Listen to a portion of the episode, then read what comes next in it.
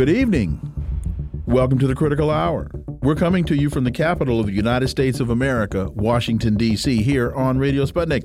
I'm your host, political scientist, author, and nationally syndicated columnist, Dr. Wilmer Leon. I'm joined here by my co host, political analyst, Garland Nixon. Thank you, Wilmer. For the next two hours, we will explore and analyze the salient news stories that are impacting the global village in which we live.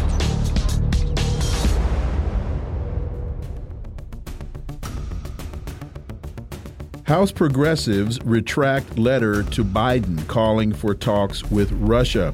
Representative Jayapal blamed the release of the letter on her staff. What signals does this send? Well, for insight, let's turn to our first guest. He's a professor of political science at the University of Rhode Island, specializing in Ukraine and Russia, Professor Nicolai Petro. Professor Petro, as always, welcome back. Thank you. Nice, nice to be with you again. So the letter was signed by 30 lawmakers and was led by Representative uh, Pramila Jayapal, the chair of the Congressional Progressive Caucus. In a statement, she said the letter was drafted several months ago and blamed its release on her staff. Uh, Professor Petro, uh, well, I'm not even going to comment. I'll, I'll let you, your, your thoughts, sir. yeah, exactly. Um, well, I think the next paragraph in Politico said that they had their own sources, which which essentially said that that the, they had to come up with an excuse to retract the letter, and um, they simply threw the staff under the bus for this uh, for this political gaffe. It simply indicates, uh, together with um, the recent pledge by Nancy Pelosi to add another 50 odd billion dollars of U.S. assistance to Ukraine, putting the total at over 110 billion dollars, that there really is no political constituency in the United States uh, for peace for peace in Ukraine or peace with Russia. And um, the people who are going to have to suffer the most for this are the Ukrainians themselves.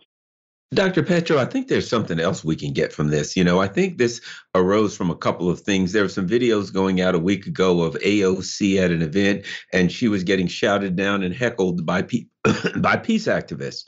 I think there's also we're starting to see um, in the US and certainly in uh, the form of protest in France that even though the political ruling elite have no desire to back down off this that the heat is starting to come to, to arise from people in in the uh, you know from the from people from the electorate um, even though they're they're got not getting some reaction the, the the reaction that they want i think if this pressure continues, there will at some point have to be a reaction politically. Your thoughts?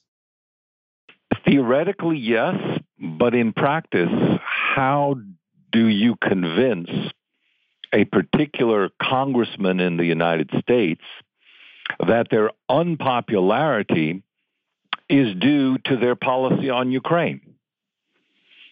Um, I think that they're likely to give it a lot of other uh, reasons. They're they're likely to think of a lot of other reasons, and um, at least for Democrats, they're likely to follow the Biden line that uh, everything that's happening is Putin's fault. And even this letter, by the way, the the retraction was very peculiarly worded. It was worded not as being the wrong idea, but that it came too close to what a Republican uh, congressman was saying at the same time. So I really don't know uh, how to realize this pent up frustration, which indeed may exist in the American public with um, the amount of aid being provided and and the interminable prospect of war with Russia over Ukraine, but how does one connect their political faiths to that one issue when there are so many other issues that Congress will be distracted by? Let me let me come at it this way. Uh, so there's a Quincy Institute poll that shows 57% of likely voters support U.S. pursuing diplomatic negotiations as soon as possible to end the war. And 47% said they only support the continuation of military aid if the U.S. is involved in ongoing diplomacy. So if I were advice, and we also know now that the Republicans are saying, put us in and we'll cut funding. Now, we don't know what that actually means. But if I were advising a candidate, looking at those numbers, I would tie the aid to Ukraine to problems domestically. That we don't have money for clean drinking water in Jackson, Mississippi, and we don't have money for clean drinking water in um, Michigan uh, because the money is going elsewhere. And I could find other examples to that. So that's what I would do if I were advising a political candidate. Your, your thoughts, sir? And yet, uh, one of the things that I think you learn uh, very quickly in the study of political science is that the fact that there's a better alternative use for public funding doesn't at all mean that it's going to be used that way. There's what what war has ever been stopped by uh, the need for these funds uh, or their better use on, on anything else. No one literally no one argues that war is beneficial and uh, you know is a good use of money, and yet that hasn't ever led to uh, a change in strategy in any country. Uh, so I think there's a real disconnect here, and it's the fault. It's a reflection of the imperfection of our democratic processes. Hmm. That's about all I can say on that. Okay. Okay. Um, um and I think you're being charitable to refer to the U.S. government as as having democratic processes at well. this point.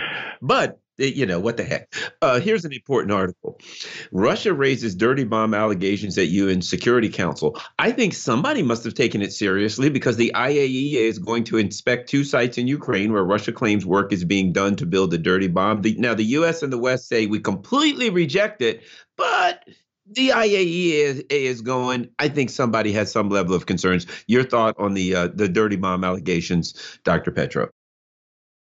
Yeah, I think um, there's many ways uh, this could be also perceived as a strategy. In other words, uh, I don't think uh, Russia wants. Uh, it would obviously be a humanitarian catastrophe of enormous proportions to blow up uh, the dam. But uh, and so I should say, then um, simply raising the concern to some extent makes the act itself less likely. So um, that could be the intended uh, strategy in this case. Um, sometimes it's not. Uh, it, it's a shadow game essentially that you could actually prevent uh, a certain type of attack by indicating its possibility and your awareness of it, and that uh, dissuades your opponent from undertaking it. So that's how I hope it's uh, being done in in that context, and that it in, and that it does in fact make such an event less likely. Pope appeals to politicians to avert threat of nuclear war in Ukraine. Pope Francis comparing the current world situation to the Cuban Missile Crisis on Tuesday led leaders of world religions in a peace appeal.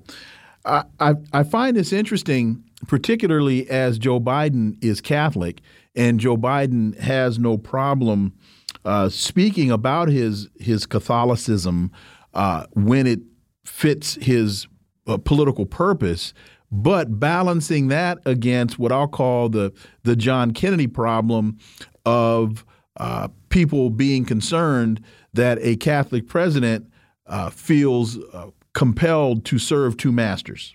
Oh, I don't think that's much of a concern today in our secularized society. I don't think Catholics, Catholic politicians um, actually address their faith in those terms or see it as a limitation on their pursuit of the national interest as they interpret it. They don't subordinate the national interest to their moral um, uh, their moral outlook, but rather more likely it seems to me the other way around because that that is the political platform uh, that they that they run on that they will defend they will protect and defend the Constitution, not the Bible. So uh, I think I think we've moved far far past that uh, the, the, Kennedy era in that sense and become simply uh, overwhelmingly uh, a secular uh, political community. What about the Pope's appeal to politicians? Do you think that that's going to have that that's going to have any impact? Not in not in practical terms. Uh, he's understood to be a moral authority, but uh, you know, if if if morality were the criteria, we wouldn't be in this mess in the first place. Right, we wouldn't be here in the first place, and, and that's something that can be uh, laid at the feet of of, of every politician, uh, foreign and domestic. So um, it's valuable. It's good. Uh, I I especially I think it's valuable that the Pope is uh, unlike many political leaders around the world and even some religious leaders avoiding taking sides and really seeing this as a common human tragedy that involves Russians and Ukrainians uh, uh, first and foremost, and then other nations uh, around that. But, you know, uh, unfortunately, he doesn't have enough divisions, as Stalin said, to make a difference. Dr. Petro, House uh, Speaker Nancy Pelosi Tuesday um, spoke at the Parliamentary Summit of the International Crimea Platform in Croatia, a forum that was set up to discuss expelling Russia from the Crimean Peninsula. Here's the issue we have Regis Tremblay. He's an American, he lives in Crimea, he reports to us weekly, sometimes more than one times a week, a week what's going on in Crimea, and it is clear. The Crimean people do not want to go back to Ukraine. They don't want out of Russia. They're fine with way, where, where they are. The majority of the people there are Russian speaking. It, there's a disconnect between the U.S. and the NATO policy saying Russia must leave Crimea and the Crimean people who are saying uh, that's not what we want. Your thoughts? Um, you're absolutely right. Um, I don't know how it'll work out, but uh, the current uh, policy, the, the declared policy of the Ukrainian government, is to liberate all of Ukraine, including uh, Crimea and eastern Donbass, which have not been under their control for for the past eight years. And um, again, th- there's a complete disconnect between reality uh, and what is even feasible for uh, Ukraine to accomplish with, I think, any amount of, of Western assistance, or, or, even for that matter, with a direct uh, NATO military involvement, which I think is completely implausible. But even if one could imagine it, it would not end the civil war in Ukraine. It would prolong it indefinitely if uh, Crimea itself were attacked this time by Ukraine. Professor Nicolai Petro, as always, thank you so much for your time. We really, really appreciate your analysis, and we look forward to having you back. Thank you very much. Oh, thank you. Folks, you're listening to the Critical Hour on Radio Sputnik. I'm Wilmer Leon. I'm joined here by my co host, Garland Nixon. There's more on the other side. Stay tuned.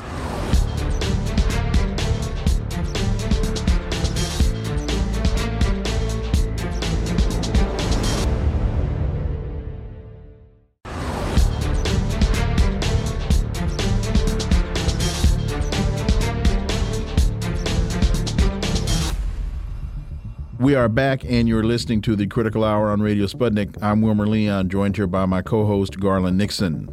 Thank you, Wilmer. The Libertarian Institute has a piece entitled State Department Threatens to Use Nuclear Weapons Against North Korea. Deputy Secretary of State Wendy Sherman said the U.S. would be willing to deploy nuclear weapons against North Korea under certain conditions. During her recent trip to South Korea, Vice President Kamala Harris called for the denuclearization of the Korean Peninsula. What are we to make of this? Well, for insight, let's turn to our next guest. He's a peace activist, writer, and teacher and analyst, KJ Noh. As always, KJ, welcome back. Thank you. Pleasure to be with you. So Sherman says Washington, quote, will use the full range of U.S. defense capabilities to defend our allies, including nuclear, conventional, and missile defense capabilities, end quote. She said this during a meeting with South Korean and Japanese officials. This threat to use the bomb against North Korea comes after Vice President Harris was in South Korea and demanded Pyongyang abandon its nuclear arsenal, and the government led by Supreme Leader Kim Jong un has consistently maintained that its nuclear forces are a deterrent against U.S. led military action. KJ, this sounds a lot like what Secretary Blinken said on August 1st Speaking at the 10th Nuclear Nonproliferation Treaty Review Conference at the UN, as long as nuclear weapons exist, the fundamental role of U.S. nuclear weapons will be to deter nuclear attacks on the United States, our allies, and partners. The U.S. would only consider the use of nuclear weapons in extreme circumstances to defend vital interests of the United States, its allies, and partners. This to me sounds like a very consistent mindset between Blinken and um, Wendy Sherman? And how long will it be before we start hearing that North Korea has threatened to use nuclear weapons against the United States? Yes, I mean this is uh, you know terrible escalation in rhetoric. I mean to go to North Korea as uh, Vice President Harris did and to demand their denuclearization uh, that's a non-starter. Um, you know, the North Koreans have seen what happened to Libya. The U.S. is offering absolutely nothing. North Koreans offered very, very clear plan forward. They said, normalize relations with us, have diplomatic relations, sign a peace treaty so we can have an enduring peace uh, on the peninsula, and then let's talk about total uh, denuclearization.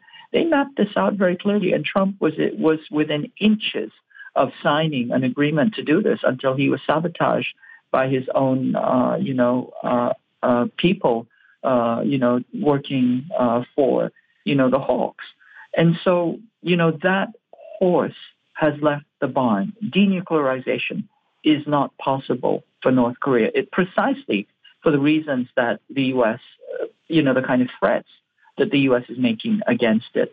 North Korea has come out with a declaratory policy that says that we are a de facto nuclear state. Get used to it. Uh, and as for uh, North Korean nuclear threats, the only threat they have is the threat to deter. In particular, the U.S. has a plan, and South Korea has a plan, Korea Massive Punishment and Retaliation Plan, as well as our Plan 5015, which is about decapitation of the North Korean leadership and its command and control. And under those circumstances, North Korea's response is to diffuse its uh, nuclear arsenal so that if there is uh, a decapitation strike, they can still have a dead man switch, which will retaliate uh, uh with nuclear forces. And they see that as an essential part of their deterrent strategy what the United States is saying uh, in, in, in its simplest terms is that uh, you cannot deter, you cannot have nuclear deterrence against us. And I think that is extraordinarily foolish and escalatory. Uh, and I can't imagine that North Koreans will take this well. Uh, I think there will be more escalation, uh, and then you know, uh, you know, I think all bets are off after that.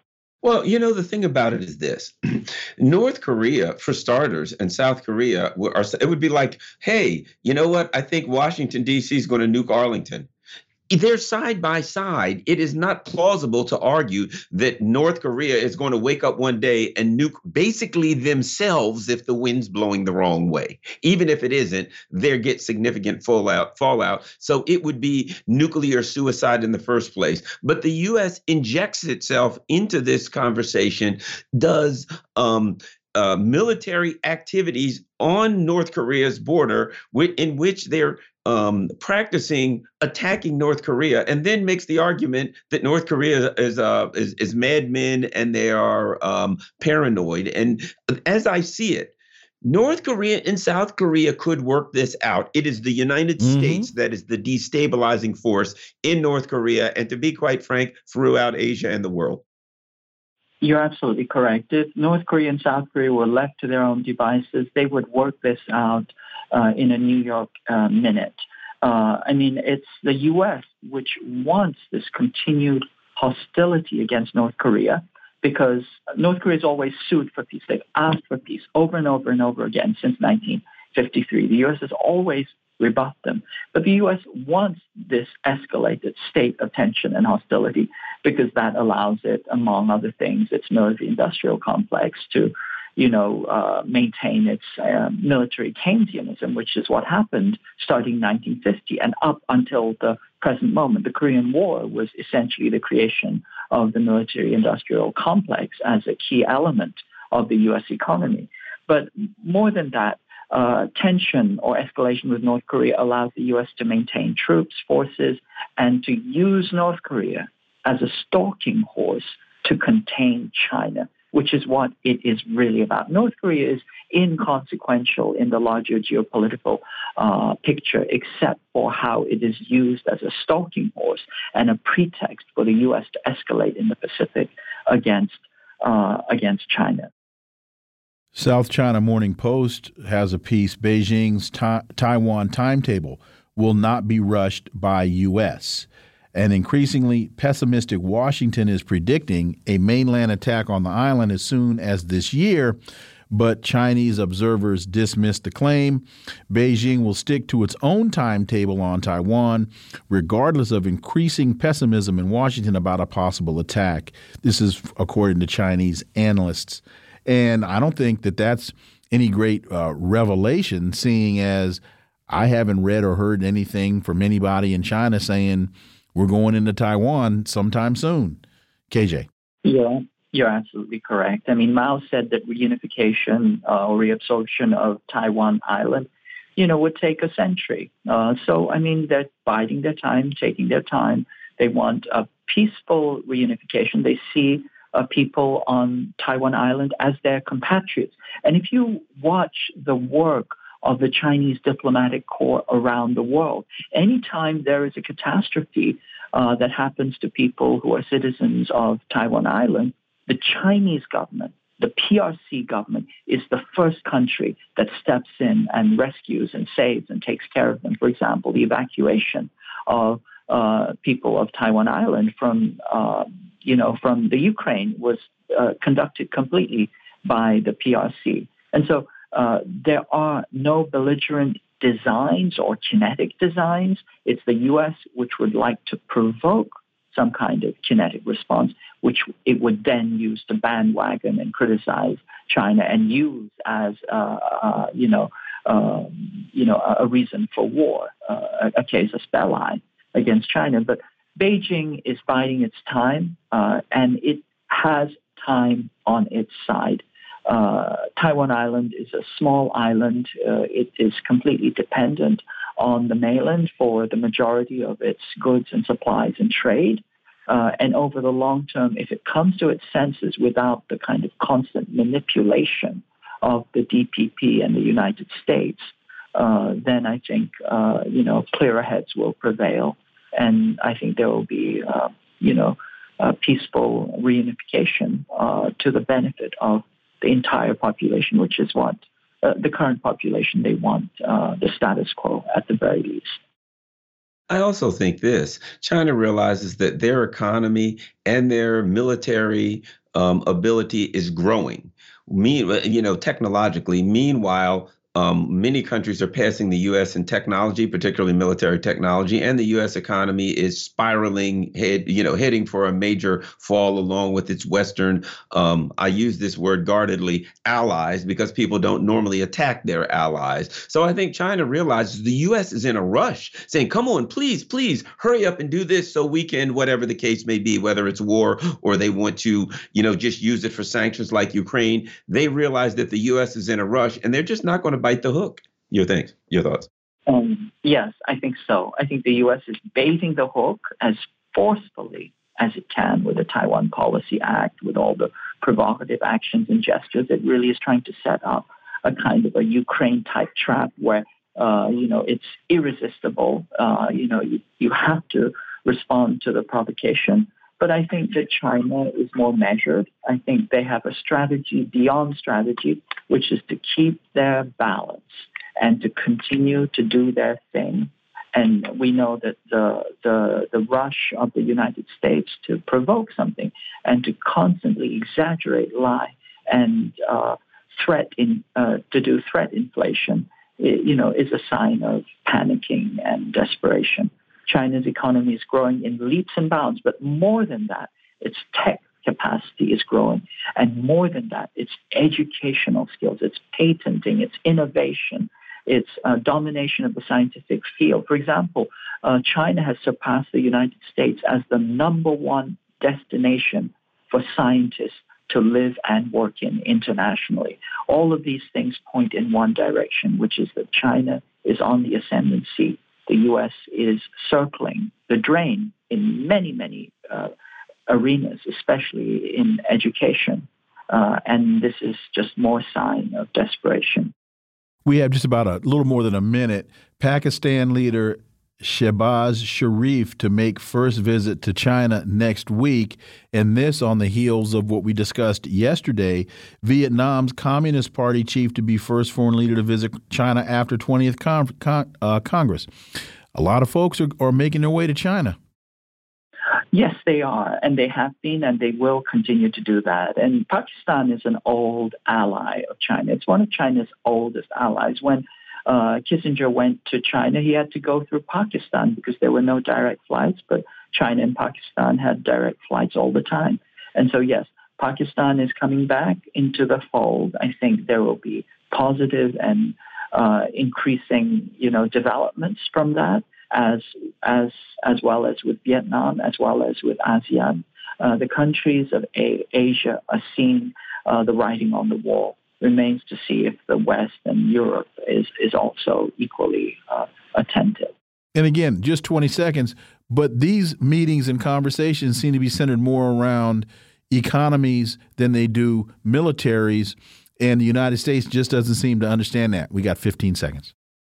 You're absolutely correct. And at the end of the day, uh, the economic dimension uh, will uh, you know, will will be the deciding factor. As you know, somebody said, you know, it's the economy, stupid. KJ Noh, as always, thank you so much for your time. Greatly appreciate that analysis. We look forward to having you back. Thank you. Always a pleasure. Folks, you're listening to the Critical Hour on Radio Sputnik. I'm Wilmer Leon, joined here by my co host, Garland Nixon. There's more on the other side. Stay tuned.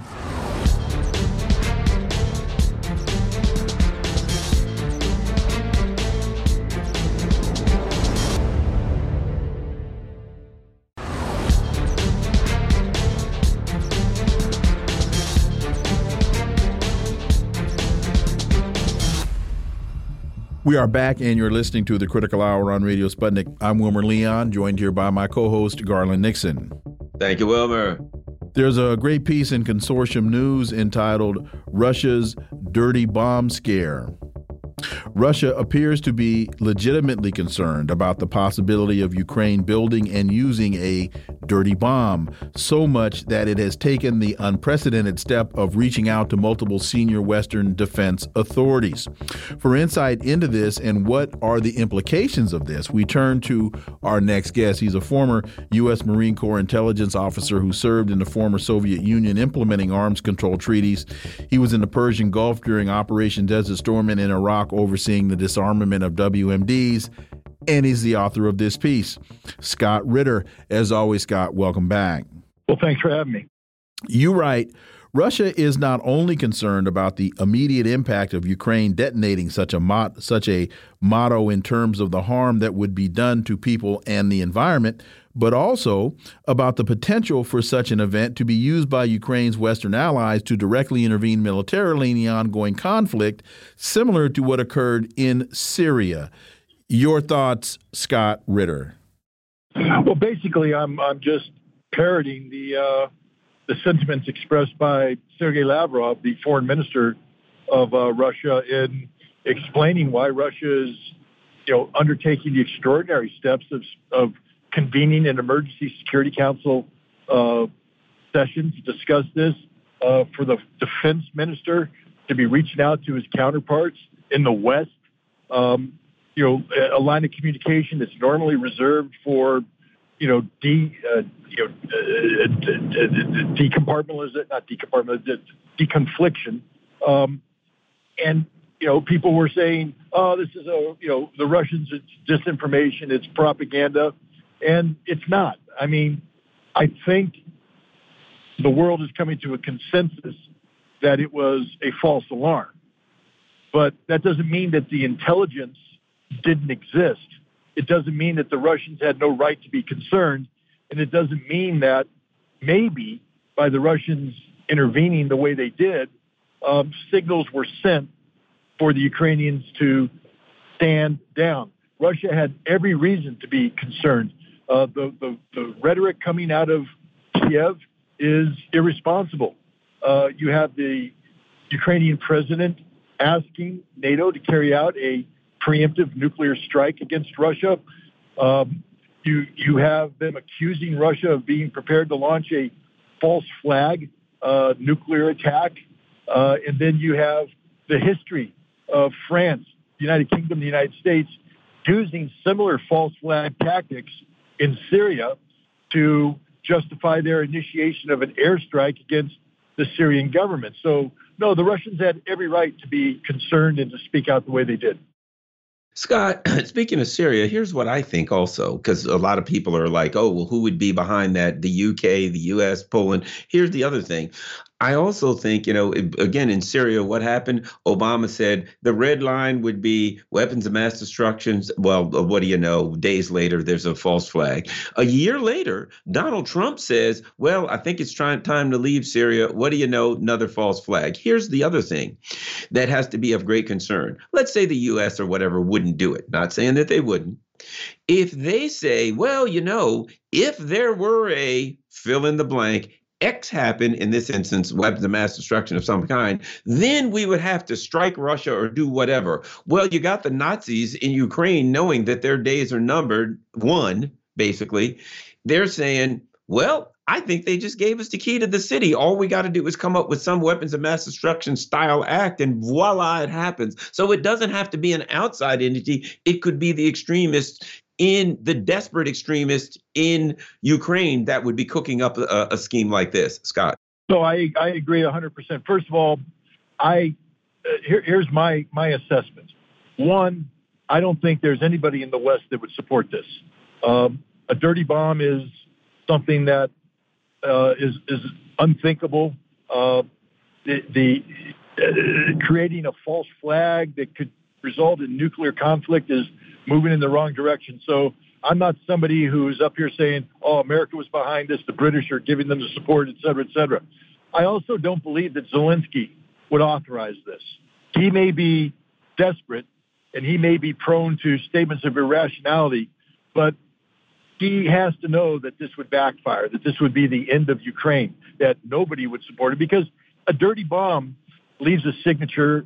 People like me or people smarter than me uh, who know how to do forensic investigations, who would be called in automatically, would quickly determine the source of the radiation. It would be Ukrainian, and that that's it. What I do believe happened is again, I believe the Russians did receive intelligence, and as an old intelligence officer, I have to ask myself, okay, well, what are the likely sources that Russia could be monitoring? One, I think there's human intelligence. I do believe there was a conversation uh, in the presidency of Ukraine where um, ideas were bantered around about how could we get the West to intervene on our behalf. and somebody articulating exactly what you did said, hey, they've given us the, the template. All we have to do is convince them that Russia has used a nuclear weapon, and then they'll intervene. And I think maybe it exploded a little bit.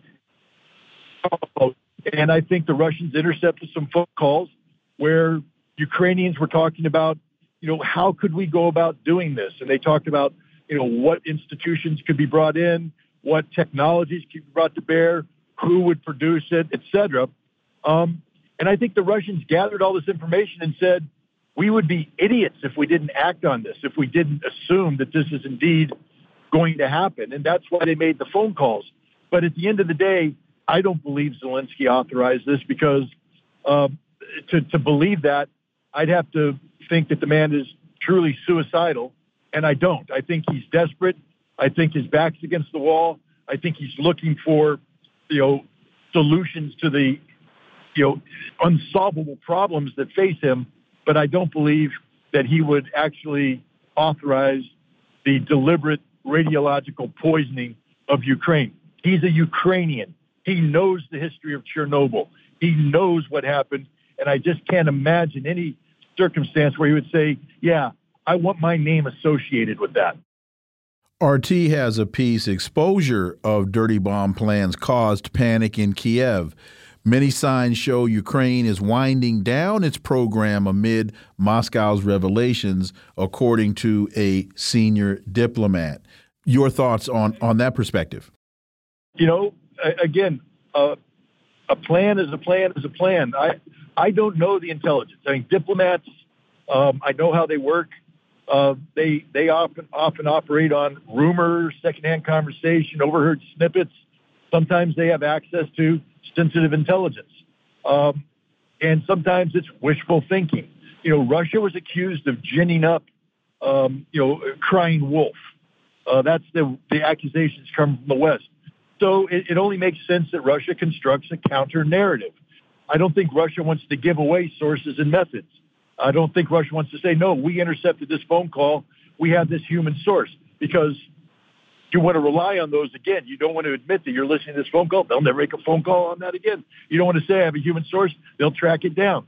So what they do is they they respond by a diplomat who alludes to having information that suggests the exact opposite of what the West is accused of. It's a standard diplomatic practice, a standard diplomatic game.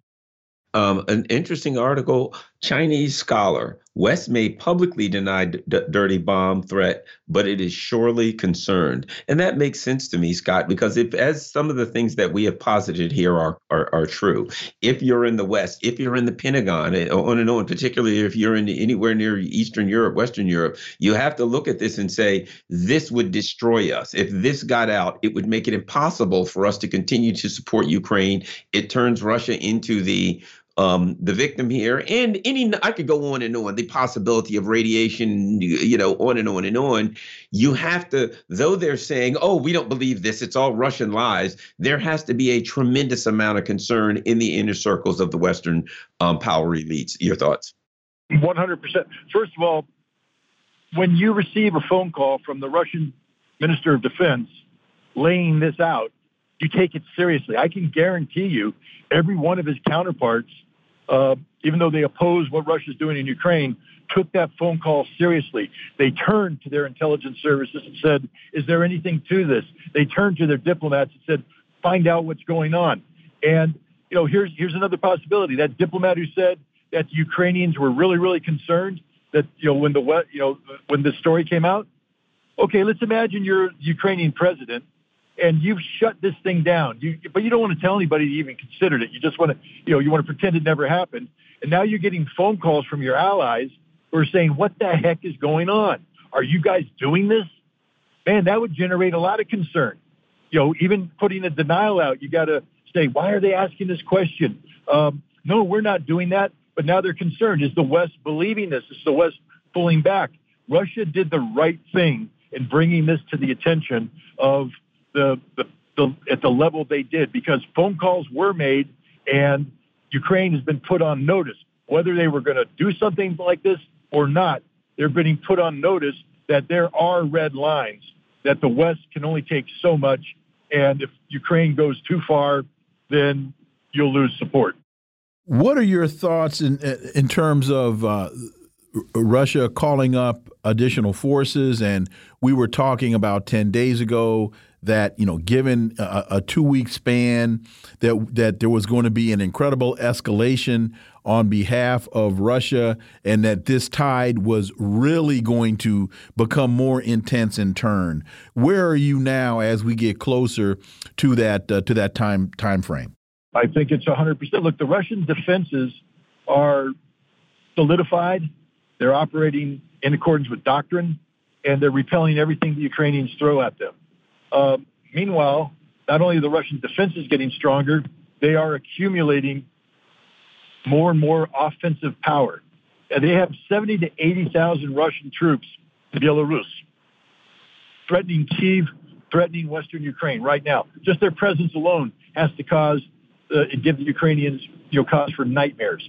Uh, they're building up hundreds of thousands of troops in, in addition in the Kherson region and in the Don, Donbass region. Um, you know, these troops eventually are going to go on the offensive. And when they do, Ukraine's not going to have too much to stop them. So, you know, and, and, and even the Western media, the Wall Street Journal, I believe, published a story, or you know, one of the main newspapers that talked about the Ukrainian concern come winter. That they said, you know, right now when we hide from the Russians, uh, we have leaves on the trees and we're able to camouflage ourselves. He said, come wintertime, there ain't no leaves, and every time we walk, we leave footprints that point exactly to where we're hunkered down, and the Russians are just going to blow us up. We're all going to die this winter. And that's the truth. They're all going to die this winter. Scott, I did want to ask you about. Uh, we got about two minutes left. They're saying they're going to send. Uh, we're hearing NATO say we're we're sending um, anti-aircraft, uh, you know, machinery there, and the they're having a lot of tr- trouble with these mini drones blowing them up. We got about two minutes. Your thoughts on what's going on with that? First of all, the anti-aircraft defenses they want to send. One's a, a German one. The other one's uh, an American-Norwegian, um, you know, collaboration. Uh, are not compatible with the existing air defense system that's in place with Ukraine. So, you know, you're going to be appending something onto something they can't coordinate so already you've got inefficiencies built in. Two, these missiles, because they're made in the West, are extraordinarily expensive. If I take, if I'm the Ukrainians or the Russians and I launch 50, $30,000 drones and I force Ukraine to expend 50, uh, $1.5 million missiles, uh, that's, that's a ratio I can, I, I can live with that forever. And eventually they're going to run out of missiles before I run out of drones. Ukrainian airspace will never be secure. The Russians will always find a, a way to penetrate it and um, you know strike the targets that, in the Russian opinion, need to be struck. Scott Ritter, as always, thank you so much for your time. Greatly, greatly appreciate that analysis, and we look forward to having you back. Thanks for having me. Folks, you're listening to the Critical Hour here on Radio Sputnik. I'm Wilmer Leon. I'm joined here by my co host, Garland Nixon. There's more on the other side. Stay tuned.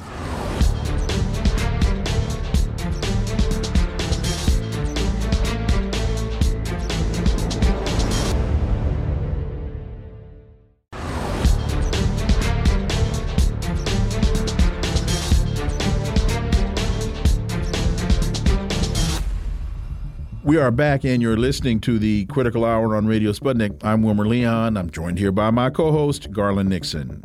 Thank you, Wilmer. New UK premier assures Zelensky of continued British support for Kiev.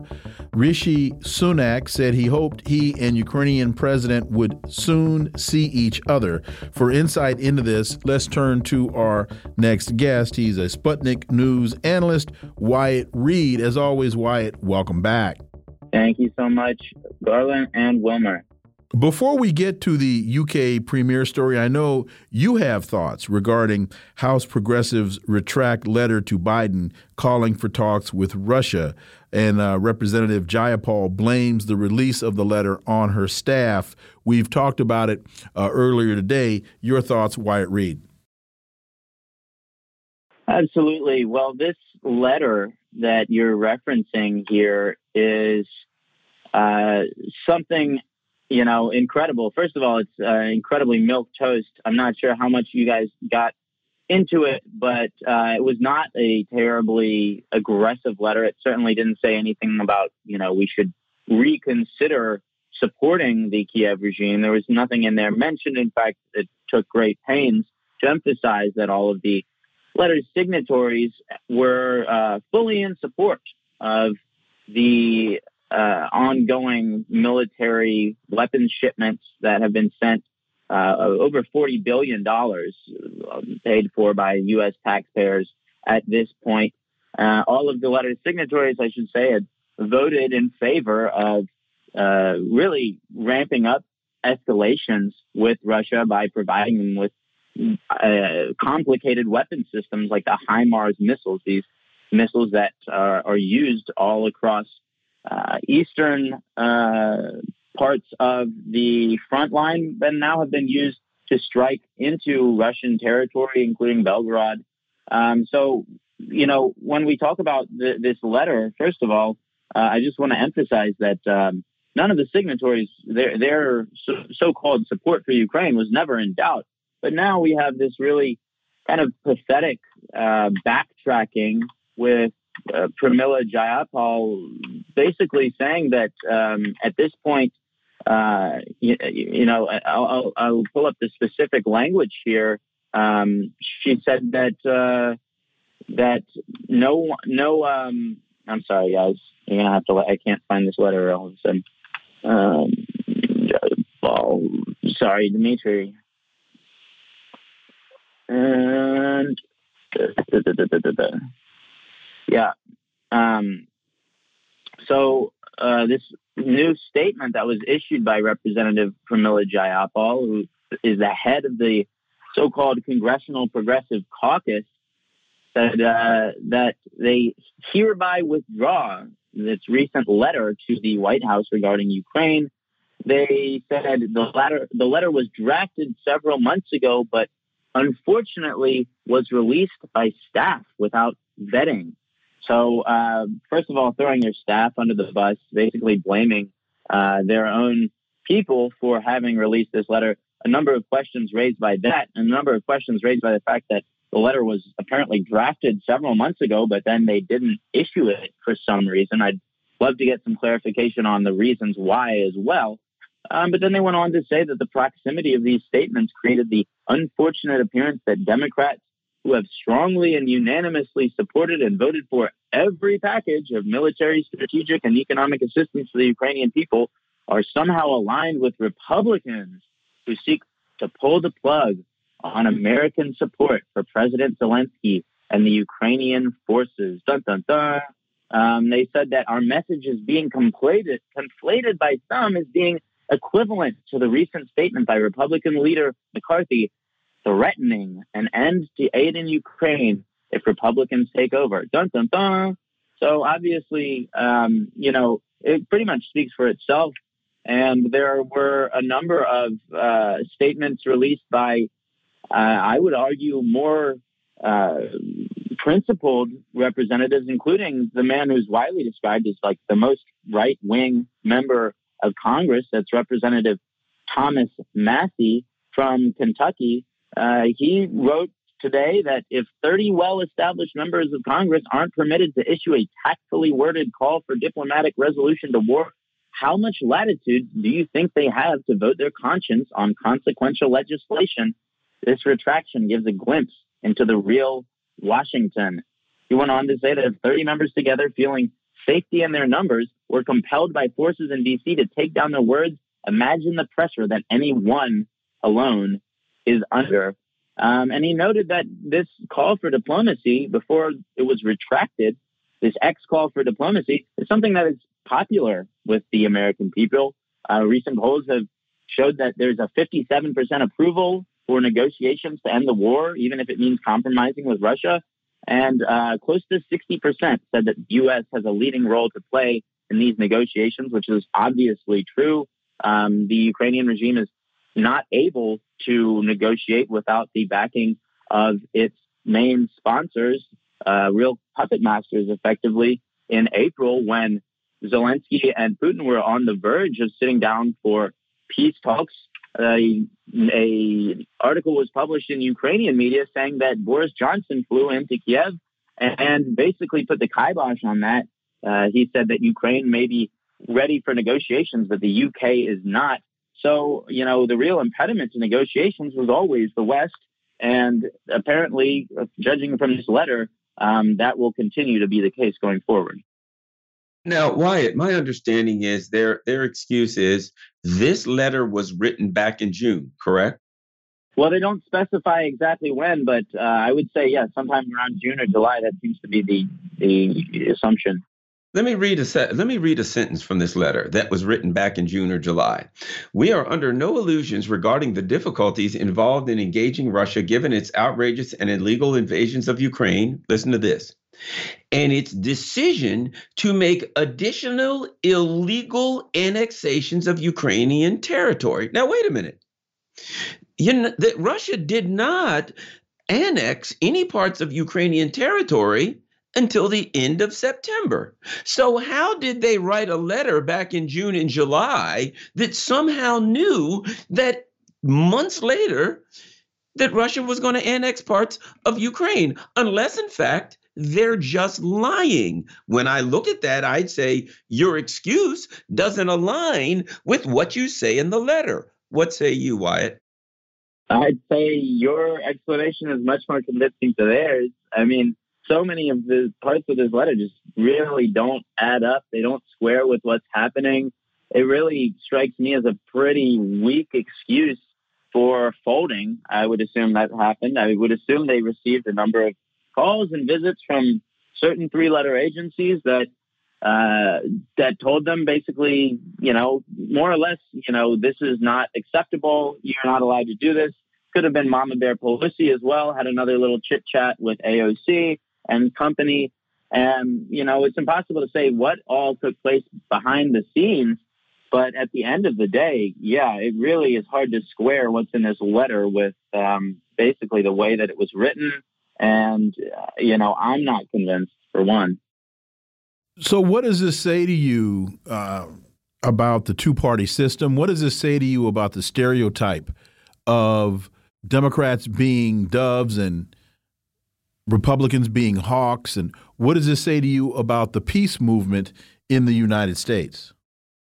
I don't really know where the peace movement is, what it is, who it is. At this point, most of the people who I associated with the peace movement, I've been pretty silent regarding the biggest transfer of weapons in modern U.S. history to uh, another country.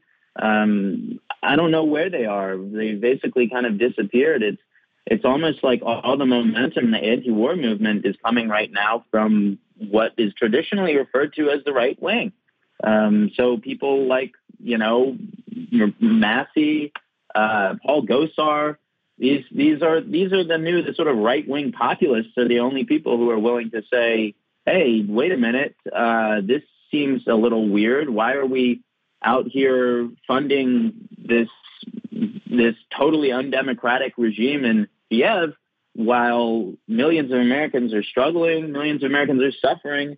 There's, uh, you know, we had we had so many babies that couldn't even get access to formula earlier on in this year, and none of this seems to be, you know, if you if you listen to what is traditionally referred to as the left, you'd have no idea that any of this is happening You'd believe that this is a battle between good and evil, freedom and democracy versus authoritarianism. And most of the people who who campaigned for much of their careers on nominally anti-war sentiment have just been missing in action so far. Um, it's you know it's reminiscent in some ways to the situation in the UK in that the so-called left has been completely co-opted by uh, figures like Keir Starmer, um, the right wing, even, but among the right wing, there is no pushback in the UK, as far as I can tell. Back when Jeremy Corbyn was smeared and, and slandered and libeled as being an anti-Semite in order to basically sabotage his campaign, we know that there were so-called deep state forces at work. Um, CIA Director Mike Pompeo was recorded telling a room full of uh, Zionist leaders that he would, quote, push back against Jeremy Corbyn. Um, he said that it could be that Mr. Corbyn manages to run the gauntlet and get elected. It's possible. Uh, you should know we won't wait for him to do those things to begin to push back. He was referring to uh, taking actions to support Palestine, I believe. He said it's too risky and too important and too hard once it's already happened. So, you know, all of this signals to me that there is a real crackdown going on uh, among high levels of the government in the U.S. and in the UK, and that anybody who steps out of line will be silenced um, and will be threatened, and they will likely fold or they'll be pushed out you know and as you know you're over across the pond right now in the UK when we look at it we see people who are becoming the leaders of the UK but the one thing they're not having is a general election that these things these decisions are being made within the party and now the new premier Rishi Rishi Sunak or as uh, Biden called him the other day Rashi Sunak um, and Boris Johnson are both pushing no matter what we got to keep supporting Ukraine. Your thoughts Absolutely. Well, I'm, I'm just across the channel in Paris currently, but there are plenty of Brits to be found, and I can't find a whole lot of optimism among them about about uh, quote unquote Rashid Sunak. Uh, uh, you know, this this new prime minister, uh, he's kind of kind of a meet the new boss, same as the old boss type of situation. I think he's a lot like Liz Truss, uh, except much more polished polished, much less incompetent. Um, but there's a huge continuity here in terms of him keeping mm-hmm. on Ben Wallace as the prime minister and, uh, or sorry, as the defense minister. And, um, you know, you hear these optimistic statements uh, from Zelensky. Basically, he's thrilled that he's in office. Uh, President Putin, according to his press secretary, did not congratulate Sunak on his election as prime minister because the, they consider the UK to be an unfriendly country for Russia at this point.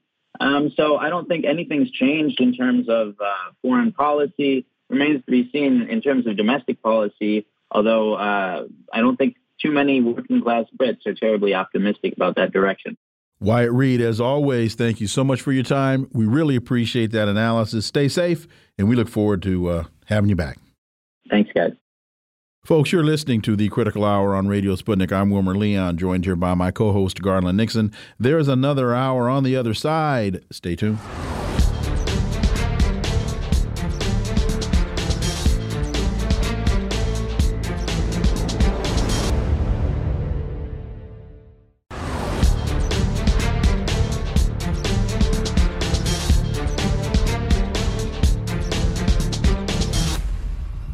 We are back, and you're listening to the Critical Hour on Radio Sputnik. I'm Wilmer Leon, joined here by my co host, Garland Nixon. Thank you, Wilmer. Responsible Statecraft has a piece entitled Western Paternalism in Africa Reaches Its Limits. Decades of failed policy, including U.S. and French counterterrorism programs, have some African leaders looking for alternatives. For insight into this, let's turn to our next guest. He holds the John J. and Rebecca Moores Chair of History and African American Studies at the University of Houston. He's one of the most prolific writers of our time. His latest book is entitled The Counter Revolution of 1836 Texas Slavery, Jim Crow, and the Roots of American Fascism. Dr. Gerald Horne, as always, sir, welcome back. Thank you for inviting me. So, viral footage of recent pro coup soldiers waving Russian flags in the face of cheering crowds provoked real concern, with major publications warning about a growing quote unquote Russian influence in West and Central Africa. This followed recent statements from Secretary of State Blinken on, quote, countering Russian influence, end quote, on the uh, continent and the Countering Malign Russian Activities in Africa Act, which has already passed the House. Dr. Horne, it, it, it, it would be laughable if it weren't so serious. This seems to me as though Blinken and and and Biden and the rest are reading their own press clippings about American exceptionalism and manifest destiny and all this other foolishness because all from all African leaders know is American intervention, colonialism, oppression, and for other countries such as China and Russia to step in and working to provide assistance to them with a lot less uh, ties and conditions and and and other things. What else are these leaders supposed to do? That's a fair point. Not only reading their own press clippings, but other metaphors come to mind: eating their own dog food, drinking their own Kool Aid. Uh, that is to say, G getting high off their own supply. Oh, I forgot that one. Thank you. um, I, I, think that part of the problem is the let's be charitable. The short historical memory in the, amongst the leaders of the North Atlantic countries. Apparently, uh, they do not recall the African slave trade, despite the fact that there are about 44 or 45 million people in the United States today who connect to that inglorious, lamentable period. Uh, perhaps they forgot the fact that uh, up until Nelson Mandela was elected in 1994, the U.S. administrations were thick as thieves with their counterparts in apartheid Pretoria. Uh, perhaps they've forgotten the history of particular countries. Uh, for example, let's talk about French colonialism uh, for a moment. Uh, perhaps uh, Paris has forgotten what Madagascar has not forgotten. That is to say, in 1947, there were tens of thousands of people in that nation off the southeast coast of Africa uh, who were mowed down by French colonial vampires. And so this is what is this what you see today and the article in which you read from which you've read is the inevitable outgrowth, the inevitable outcome of these centuries and decades of exploitation and gross depredations visited upon Africa. And I think that what's increasing the hysteria in the North Atlantic camp is that this moving away of African nations uh, from the North Atlantic camp is taking place at the same time when the North Atlantic countries are very alarmed about their own precipitous decline. I'm speaking of the deindustrialization of Western Europe, which is driven by this Ukraine escapade, which has led to an increase in energy prices and which has led many factories in the manufacturing giant that has been Germany, uh, looking for warmer, figuratively, climes, including in the United States, but also in Asia. And then there's the rise of China, which we should all be paying attention to because there has been a lot of loose talk lately about war with China. And what's so alarming about this loose talk is that I detect uh, anti-Beijing sentiment in virtually every sector of the U.S. body politic. Not only does it unite Democrats and Republicans, but I detected in intellectual circles, I detected in left circles, I detected in black American circles. So given this hysteria, it's not uh, surprising that these North Atlantic countries are concerned that the continent, which allowed the North Atlantic countries to soar to number one in the world, speaking of Africa, uh, that with Africa moving away and with China rising, uh, it's unsurprising that they now begin to feel that mortality awaits. Dr. Horne, a couple of uh, just I'm going to just read the headlines from four different articles. I'm just going to read the headlines. Demonstrators in Bur- Burkina Faso protest France and ECOWAS while waving Russian flags.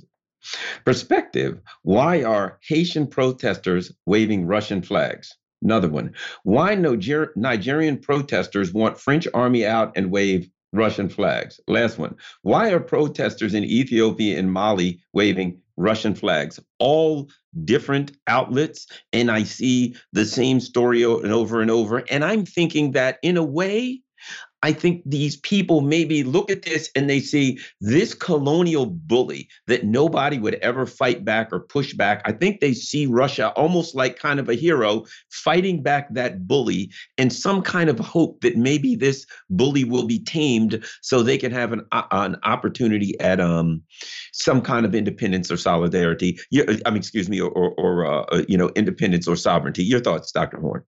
Well, I think what unites those headlines is the point that you can look high and low on the African continent, but it would be difficult, if not impossible, to find a former Russian colony. Uh, with regard to this hemisphere, with regard to the Americas, uh, ditto. Of course, you can point to Alaska, but Russia moved out of Alaska in 1867. But I think that once again, those headlines are reflective of a much wider and deeper phenomenon. Uh, that is to say that uh, instinctively African countries are looking as to uh, looking for a counterweight to the hegemony and domination of the North Atlantic countries. And they know that historically it was Moscow that supported anti-apartheid fighters in South Africa and anti-colonial fighters in Angola and Mozambique and amongst uh, other countries. And even before 1917, even before the advent of the Soviet Union, as I've mentioned on this program more than once, and it's worthy of reflection and repetition, uh, that in the 1890s, it was Russia that armed uh, Abyssinia, Ethiopia, to the teeth, which allowed it to resist an Italian invasion. Now, uh, there was a confluence of interests between certain African countries and Russia. That is to say, both had a mutual foe in Western Europe, and so it was mutually beneficial for them to come together. And what we need to reflect on today is if that is still the case, and if that is still the case, it helps to shed light on those uh, very uh, striking headlines you just recited. I want to switch gears, and uh, we'll we'll go back to this piece regarding uh, Chad. But I, I want to be sure I get your take on House progressives retract letter to Biden calling for talks with Russia. Progressive Democrats in the House have retracted their letter after facing backlash suggesting the idea of pursuing diplomacy to end the war in Ukraine. The Congressional Progressive Caucus hereby withdraws its recent letter to the White House regarding Ukraine, according to uh, Pramila Jayapal. The letter was drafted several months ago, but unfortunately was released by staff without vetting. As chair of the caucus, I accept responsibility for this.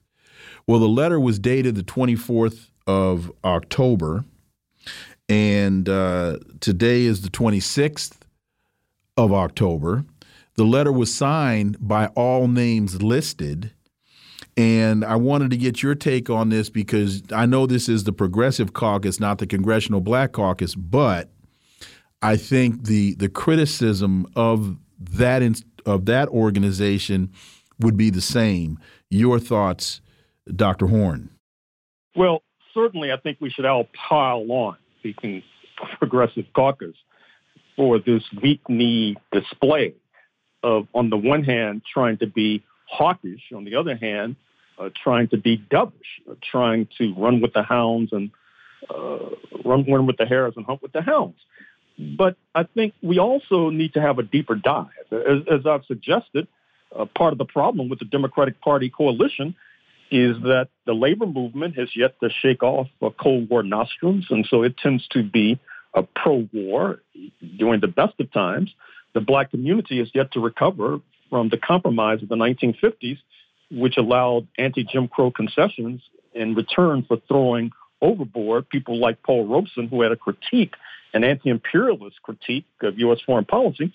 Uh, as noted, uh, you have in the intellectual sector of the United States, you have a pro-war uh, intellectual sector uh, of the left, of left intellectuals and they may even be more dominant than the anti-war uh, intellectuals on the left. And then if you look at capital, uh, for example, finance capital, which has been a major bulwark of support for the Democratic Party, I'm thinking of the types like George Soros, uh, for example, the Hungarian American um, multi-billionaire. Now, given the fact that as a result of these so-called sanctions against Russia, the United States uh, has basically seized about $300 billion in Russian assets. And Ursula von der Leyen, the head of the European Commission, uh, has been talking lately uh, that these assets are not uh, subject to freeze, they're about to be seized. And then there's this uh, sort of loose talk about how it's going to be applied to uh, Ukrainian reconstructions, uh, allegedly, purportedly. But the finance capital mavens on Wall Street are licking their lips and salivating at the prospect of getting hold of that $300 billion. And so uh, these are the ultimate uh, puppet masters. These are the ones who call the tune, and then the politicians do the dance. And so uh, I'm not asking for sympathy towards the Congressional Progressive Caucus. They deserve none. But certainly uh, we need an explanation because absent an explanation, we won't find a way to dig ourselves out of this deep hole in which we find ourselves. You know, Dr. Horne, one of the things, and you know, I had to immediately pull out my when when when the Progressive Caucus came out and they gave their reasoning. You know, they said, "Oh, it was released accidentally by staff or something. It was actually written back in June." So I said, "Let me take out my investigator magnifying glass and look at the and compare their statement." In their statement, they said Russia annexed some extra lands in from Ukraine. But if it was written in June, Russia hadn't annexed those yet. so their excuse that it was written in June doesn't doesn't uh, align with the facts in the letter, which makes a claim about something that didn't happen in September. I, I, maybe I, I mean that's not important. I don't know, but your thoughts. Well, once again, I think we should use this in, as a lesson, as I'm sure uh, Dr. Leon would agree, a lesson in political science 101. Uh, which is basically that these politicians, bless their hearts, are, are basically uh, front men and front women. Uh, that they're basically the carnival barker uh, helping to attract the marks into the tent so the marks can be fleeced. And so the men with pot bellies and handlebar mustaches and walk away with all the loot. And so this is the ultimate lesson of this fiasco, this debacle uh, with Congressional Black Caucus, excuse me, oh, Freudian slip there, Congressional Progressive Caucus, although we should mention in all fairness that the Black Caucus is a significant a component of the Progressive Caucus. And I don't think that we'll be able to escape uh, these kinds of catastrophes unless and until we understand more deeply how they occur and then begin to try to do something about it. Dr. Gerald Horne, as always, thank you so much for your time. We really appreciate that analysis, and uh, we look forward to having you back. Thank you. Folks, you're listening to the Critical Hour on Radio Sputnik. I'm Wilmer Leon, joined here by my co host, Garland Nixon. There's more on the other side. Stay tuned.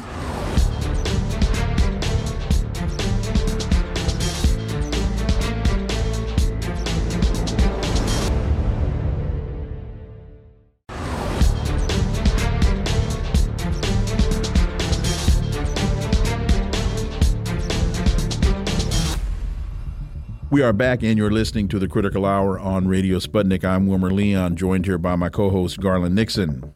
Thank you, Wilmer. Orinoco Tribune reports the time for revolution has come. Uprisings in Haiti to continue until Prime Minister Henry leaves. Uh, yesterday, former Senator of Haiti and leader of the Sons of Dessalines Party, Moise Jean Charles, warned that the mobilizations could continue until the resignation of unelected Prime Minister Ariel Henry.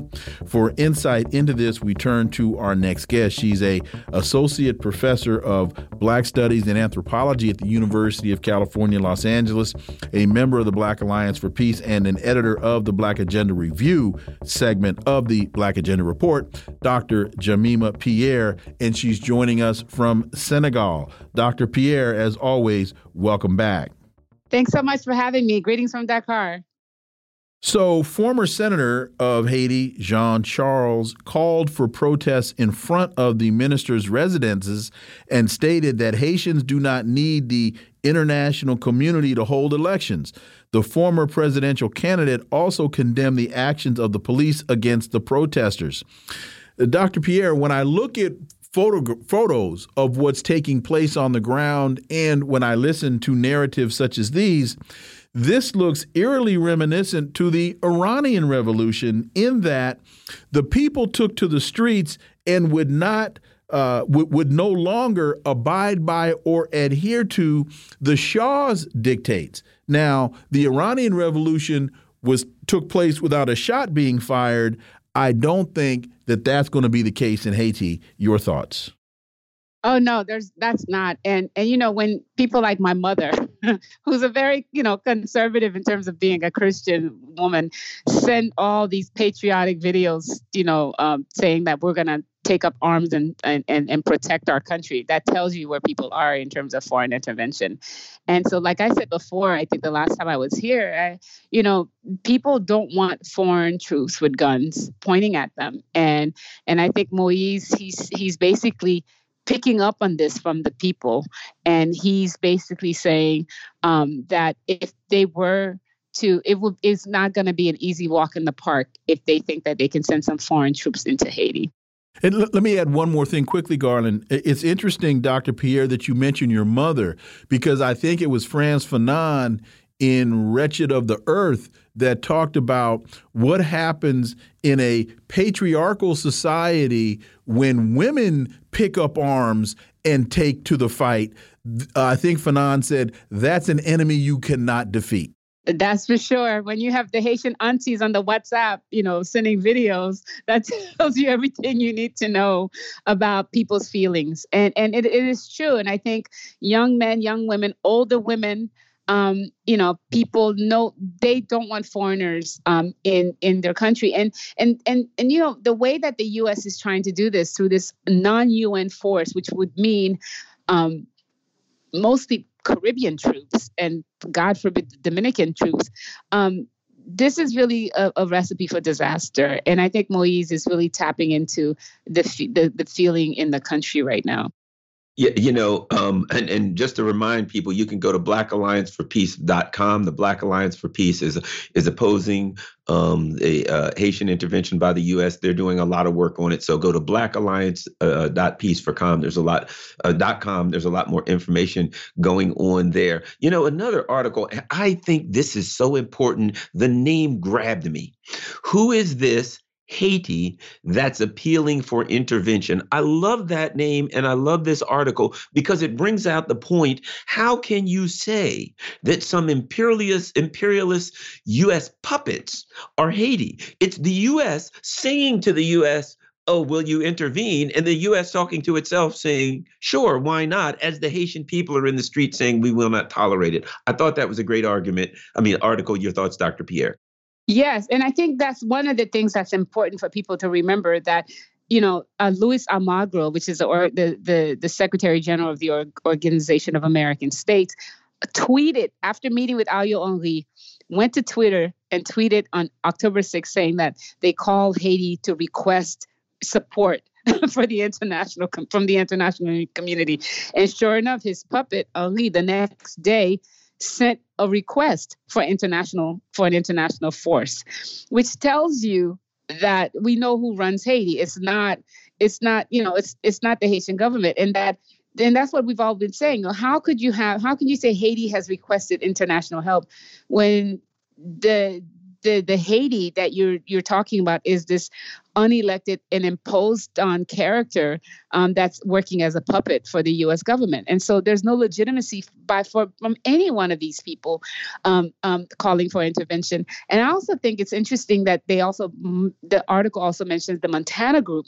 Yeah, so the Montana Group, which had broad support at least from some key organizations like the Lavalas movement and Moleghaf, which is a um, socialist group um, of grassroots young people they lost that support. Remember, I don't know if you remember, I said this was like bourgeois opposition because, yes. you know, some of these some of these key members of the Montana group were actually um, part of the, you know, uh, the organization called Democrat Democratie uh, Convergence, the CD, which actually uh, for the um, the coup d'état against Aristide back in 2004. So some of these key players are back in the Montana group, and even though they supported a Haitian-led solution, they've allowed themselves to be pulled into the so-called, you know, the U.S.'s new foreign policy, which is the Global Fragilities Act. They've allowed themselves to be pulled into um, this role of being neocolonials, which re- which meant that all the radical groups have left the Montana group, and so at this point the Haiti that these people are talking about, the people calling for intervention are the Washington Post, the, the New York Times,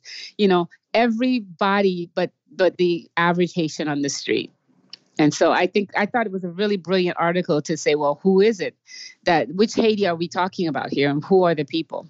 Dr. Pierre, for our listeners who may not know, could you tell them that, you know, when they hear these terms, they hear the Montana group, they hear the, uh, I believe, the other group that the UN put together, and they may not know who these groups are, just for a reference, if you could explain. Right. So back in 2021, right around January 2021, when most people said that uh, jo- Mo- Jovenel Moise's term um, was supposed to end February 7, 2021, and he refused to step down with the support of the U.S. And so a group of uh, a group of people came together, um, a group of organizations and uh, and individuals came together to create what they call Haitian-led um, Haitian-led solutions, and you know they put together. So there, there's the Montana Accord, and I really can't remember because the other two accords have been actually so sidelined that we don't remember um, the names. And then uh, Henry, Ariel Henry himself put his his own accord, you know, group together. So there are all these different groups of Haitian um, organizations and individuals working together to come up with their own um, solution. And so the Montana group is called Montana because they met at the Montana Hotel, which is a, a you know big hotel in in, in Port-au-Prince and that's why the, the group is named that. So these are the groups that came together to have a solution that did not include Ariel Henry, that set up the pace for having a transitional government so that we could lead to so that it could lead to elections. The U.S. through Ariel Henry really sidelined most of these groups, and the Montana group is the only one that actually is standing because some of its um, some of its um, proponents are you know part of the transnational elite and they have access to the US State Department. And so that's what I mean by by these groups that came up with Haitian led solutions that have been completely sidelined by the US I've asked this question of you before and I'm going to continue to ask the question because I think it's very important and telling. In terms of the international community and the international community's response to this I would think that the circumstance in Haiti uh, presents so many examples of American hypocrisy, American contradictions, uh, um, so many so many elements of what is wrong with U.S. foreign policy that a number of countries that are facing similar tactics uh, or having issues with the United States would publicly and quickly come to Haiti's defense.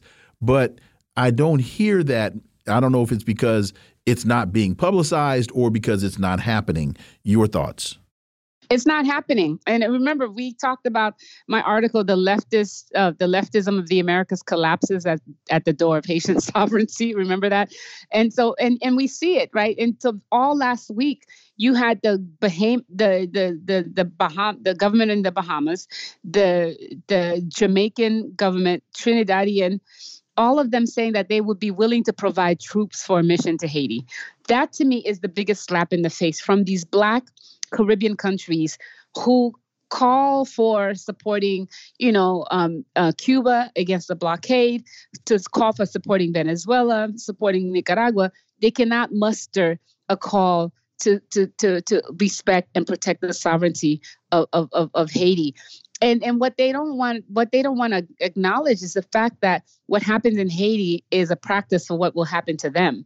And I and I think you know people don't want to acknowledge that but it is it's really depressing um, to to to see places like Barbados Barbuda um, Antigua and Barbuda who are radical but then when it comes to Haiti, all that is lost. And so, and Haitians see that too. They see CARICOM stepping up, trying to send military force to, to Haiti, and they will remember.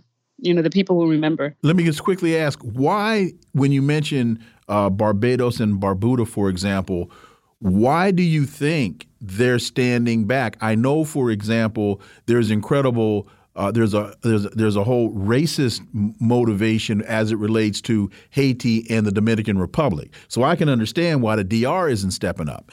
But are there similar issues in those island nations, or are there other issues, as in just fear of retribution by the United States? Yeah, I think there are two, both of them. I think you know if you could only need to know how um, the Bahamas treats Haitian migrants all of them okay. in, in, in the in the region really um, treat Haitian migrants terribly. Um, in fact, you know, CARICOM has like free travel among nations except for Haiti, right? And so there's a there's this deep anti-blackness. There's a way that I think Haiti um, embarrasses them as being too African and too black, and I think there's that. But then, and I also think they've bought into the discourse around Haiti as being this violent um, place where you know I was I was tweeting the other day that how is it that the Mexican government can can be can put you know AMLO can be talking about taking care of the gang violence in Haiti when we think about what gangs do in Mexico.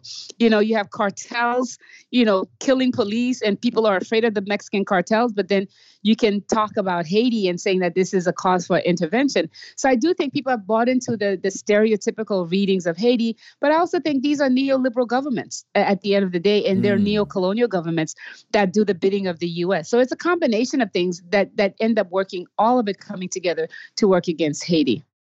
You know, I also have some feeling that they kind of feel that the U.S. empire's focus on Haiti is a way that you know if the if the U.S. Uh, empire only has 100% of the focus, if 90% of it is uh, on Haiti, then the other 10% is only left for them. So in a way, in some way, I always almost feel like they're sacrificing Haiti, saying, "Yeah, let the U.S. empire beat up on them, and that'll give us a, some you know some clear space for a while." What do you think? Yeah, I mean, I would say that's a generous reading, and and you know, I I'd be willing to consider it. But I also know that CARICOM, for example, did not even have Haiti as a member until the 90s, and that was under P.J. Patterson of, of of Jamaica, one of the first Black presidents of um, prime ministers of Jamaica, and it was P.J. Patterson that actually was the only time the CARICOM went against U.S. policy by criticizing the coup d'état against Aristide. Um, meanwhile, you have CARICOM now aping U.S. U.S. discourse around Haiti, and I'm and I'm not sure if if it's that thing if they're thinking that way or if is their real true feelings about um, the, the Black Haitians. Dr. Jemima Pierre, as always, thank you so much for your time. Really, really appreciate you giving us time out of your very busy schedule in Dakar, Senegal, and we look forward to having you back.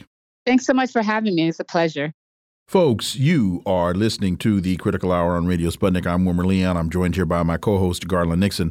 There's more on the other side. Stay tuned.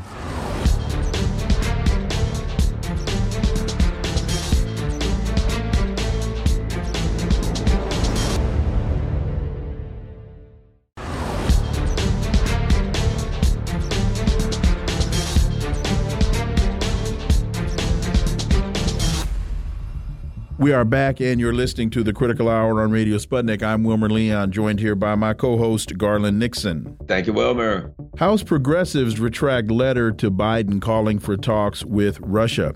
Representative Jayapal blamed the release of the letter on her staff.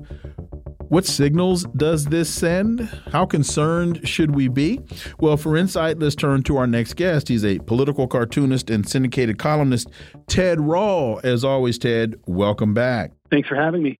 The letter was signed by 30 lawmakers and was led by Representative uh, Pramila Jayapal, Democrat from Washington, the chair of the Congressional Progressive Caucus. In a statement, she said the letter was drafted several months ago and blamed its release on her staff. The quote, the Congressional Progressive Caucus hereby withdraws its recent letter to the White House regarding Ukraine. The letter was drafted several months ago, but unfortunately was released by staff without vetting. As chair of the caucus, I accept responsibility for this. To that I say, really? Pramila.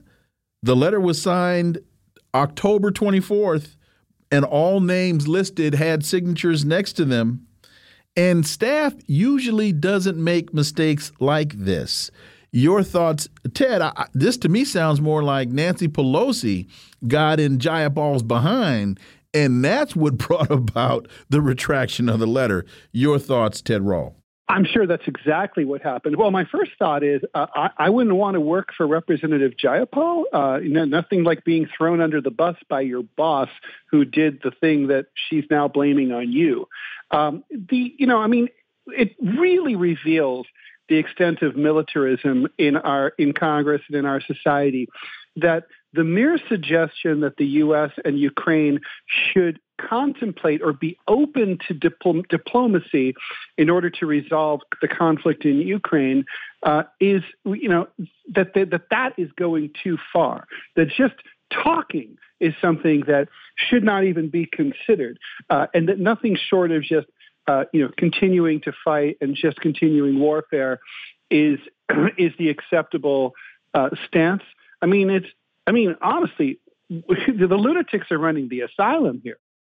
You know, Ted, here's another part of it too.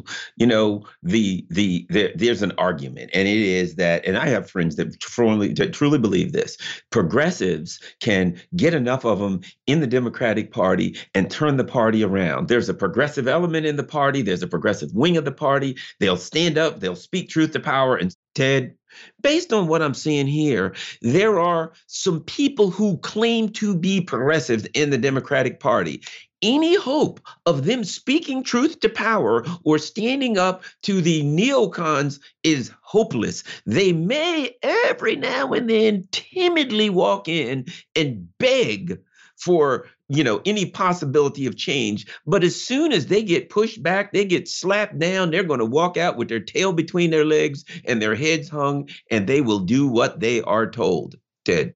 Uh, well that's that's happened time and time again you know to the squad uh, you know, starting with uh, AOC and the rest, uh, you know, being pressured to vote for uh, Pelosi as Speaker, you know, even though that's something that, you know, they said they wouldn't do. And that's happened over and over again. You know, they might argue that it's a question of numbers. But look, if they ever got to the point where they were 50% of the, uh, you know, the, the Democratic caucus in the House, then, you know, it begs the question why not just start your own progressive party rather than take over a corporatist party that is so that you know is completely opposed to everything you believe in. I mean, this letter was very soft. I mean, this was not a letter that uh, came out in favor of Russia. This was, you know, it was just merely the suggestion that maybe talking isn't a bad thing. And if they had to retract that, it just shows that, you know, basically they're completely impotent uh, they're, they're they're completely defanged, and you know they, they can't. They're not allowed to uh, to do anything independent. It's also very interesting when you go back to the campaign trail and Joe Biden on the campaign trail saying that he was going to lead with diplomacy. And he has done nothing of the sort.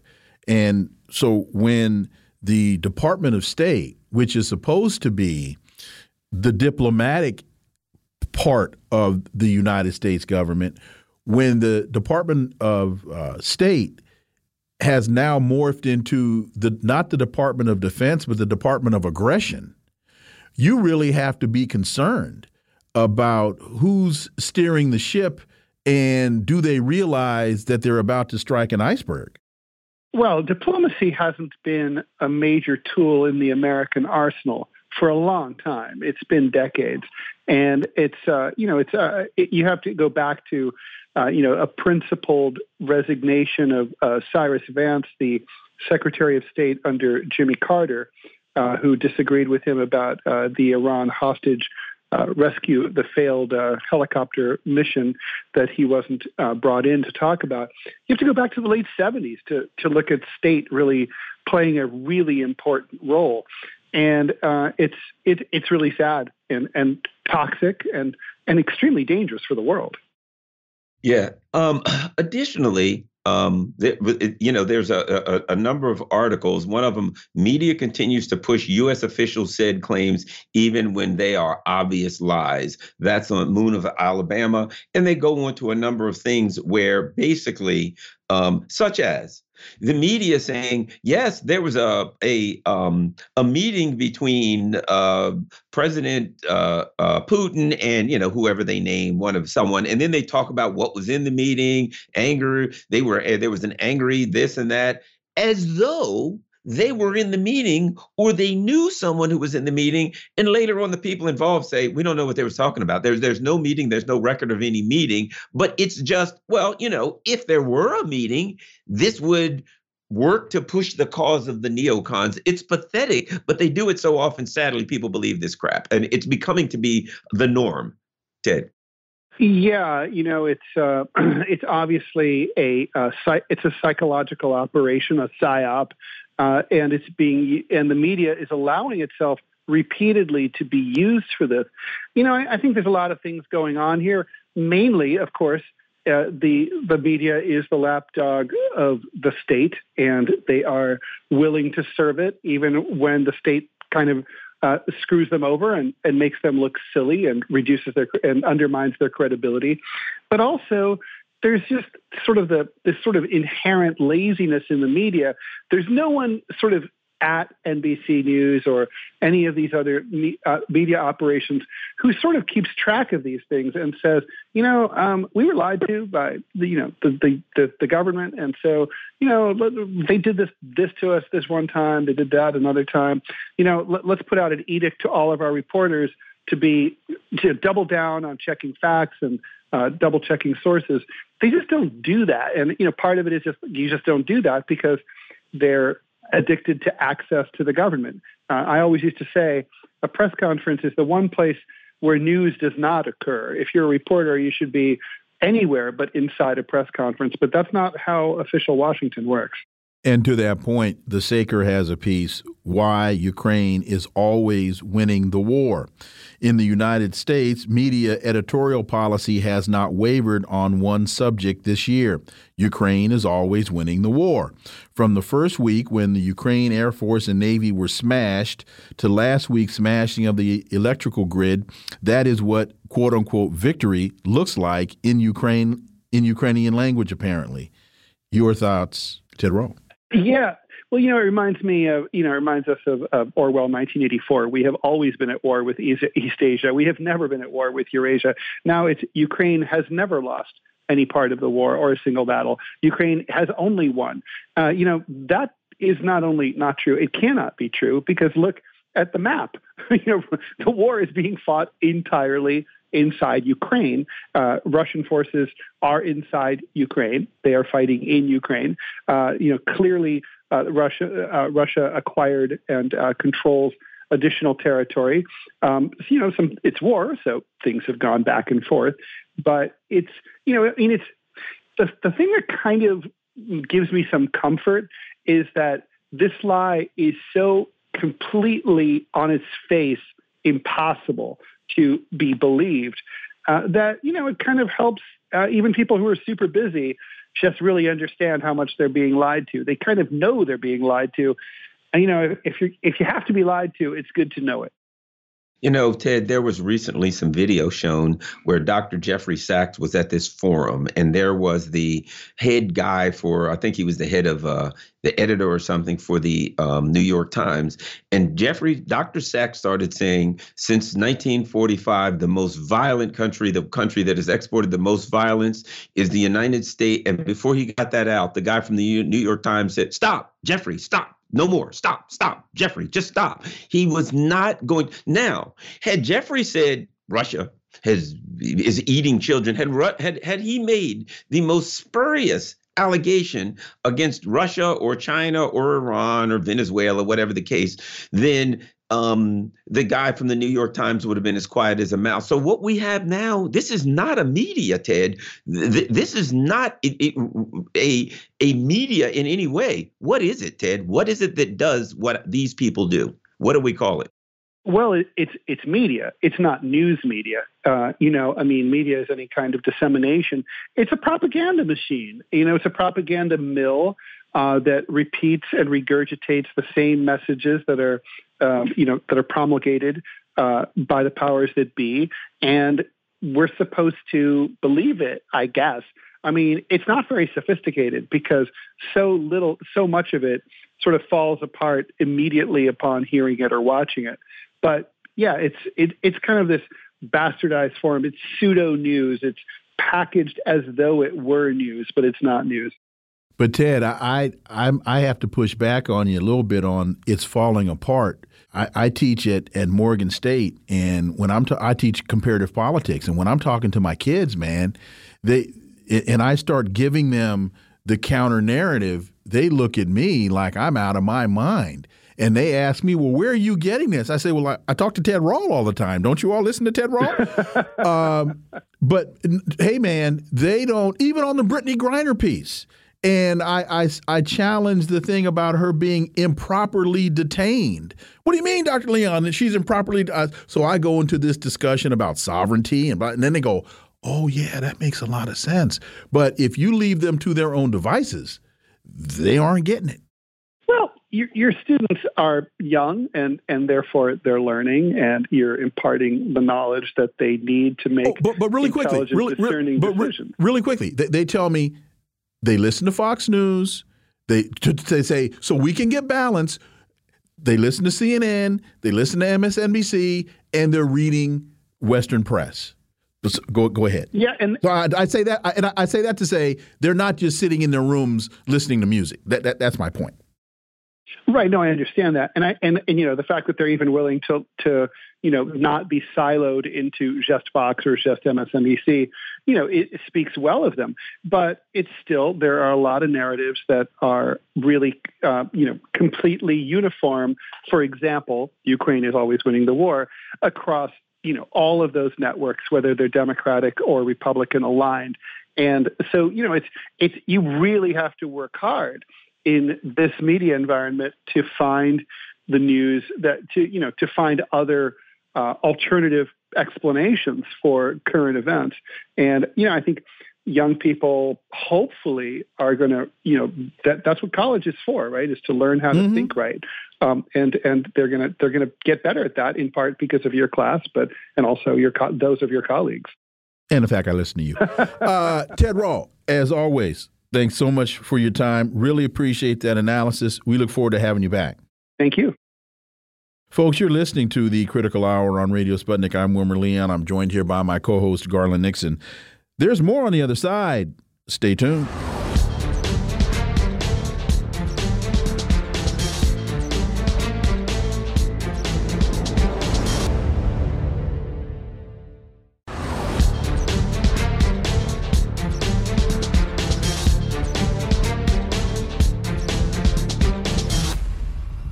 We are back, and you're listening to the Critical Hour on Radio Sputnik. I'm Wilmer Leon, joined here by my co host, Garland Nixon. Thank you, Wilmer. Out of prison and leading in polls, Lula nears full political comeback.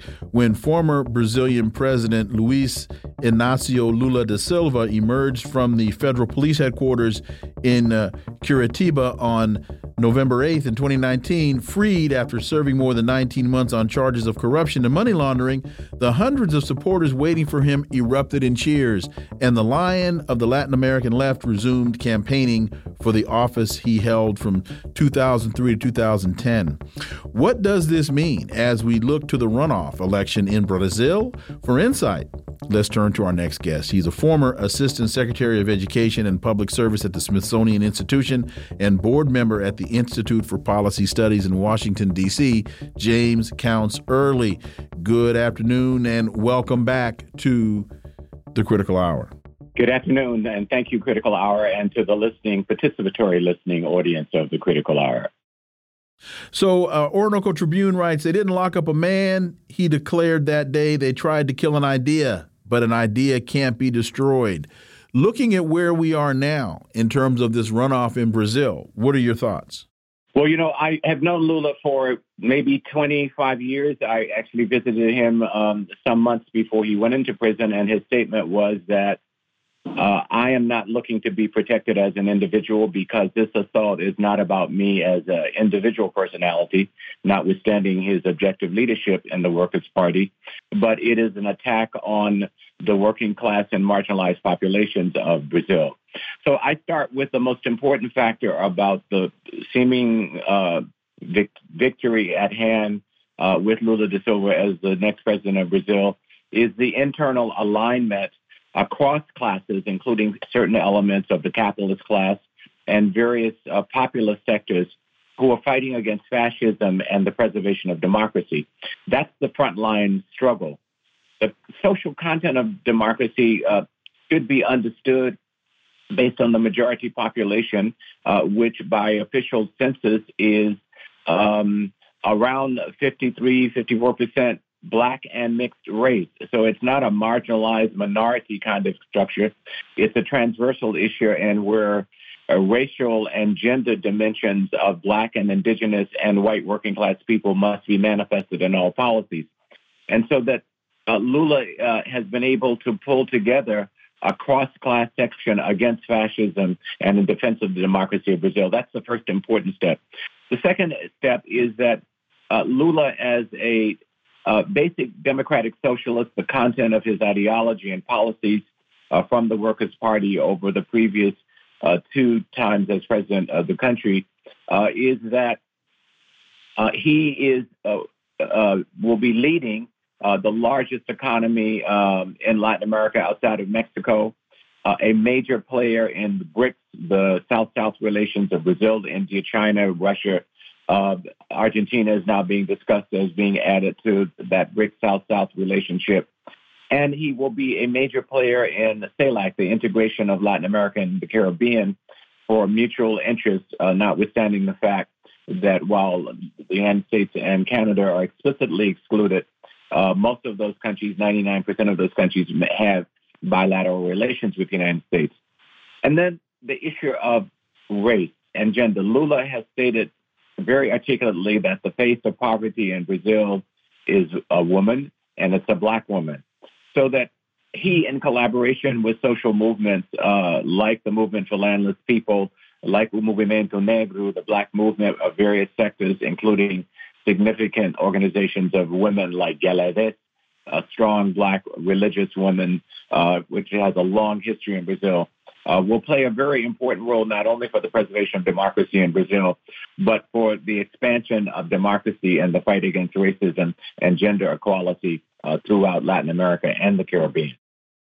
You know, um, with what's been going on, this political shift that I would argue, you know, towards democratic socialism um, in um, in Latin America, we saw Colombia, which was, you know, a real uh, military base for the U.S. go um, in the other direction. How important Brazil, I, Brazil, I believe it's either the fifth or eighth largest nation and most populous in the world. How important is Brazil with the kind of U.S. imperialist pro- project, and how does that change the dynamics? Well, the economy of Brazil, you know, Brazil is a huge country, the largest producer of soy in the world, large cattle uh, and other agricultural products and a country that is not yet uh, fully uh, developed in its in its in its possibilities. Uh, Brazil will play a weighty role, and I, I should perhaps qualify myself by saying uh, these are social democratic policies um, that are more representative and formal terminology of democratic socialists, uh, but they're social democracy policies as uh, you would find among the squad in the U.S. Congress, uh, notwithstanding the fact that Bernie Sanders is really the explicit democratic socialist. Uh, with regard to uh, Brazil and Colombia, Colombia is the sphere of U.S. imperial influence uh, in South America and across the Caribbean with eight military bases, having supported one of the most far-right, mean, uh, mean ugly kind of fascist in in in in in in, in prior presidents um, uh, within Colombia, and that this new government of Petro and Francia Marquez, an Afro uh, Colombian woman representing uh, all of the distinct elements of the Afro Colombian population, Raizales, uh, Palenqueros, which is a language group, uh, and ordinary or generalized Afro Colombian populations. Uh, it's playing a very important role in Latin American unity and certainly the election of Lula will be another alignment for Petro, who has called for fully integration of Latin America and the Caribbean, uh, who has called to uh, stop the blockade and taking C- Cuba off the terrorist list, and who is looking really at the sovereignty and self-determination uh, within Latin America and the Caribbean uh, as the axis of democratic and material development. So that allied with Lula and other progressive governments, uh, in in Argentina, for example, with the CARICOM governments uh, that are advancing a re- reparatory justice projects for enslaved uh, Africans and the consequences in contemporary moment, along with what happened to indigenous populations and those negative consequences in the contemporary moment, which has been embraced by the community of Latin American and Caribbean nations. Uh, there is a possible great synergy. However, there are some cautionary tales here that we should look at. Uh, assuming state power through the electoral process is fundamentally important because it is an index of the views and aspirations of millions of ordinary citizens who are activating themselves to say these are the policies and personalities that we want. But uh, the parliamentary structure within Brazil, uh, Lula will not have a majority. It will probably be frozen. And so there will be an internal struggle as we see the internal struggle in the United States of America, uh, notwithstanding the fact that the social media and, and, and mainstream media orient, orient citizens to look at the personalities and the parties they represent uh, as somehow uh, what victory is about. And then we have a frozen, paralyzed, um, dysfunctional um, congressional, legislative, juridical system, uh, very reactionary in many instances.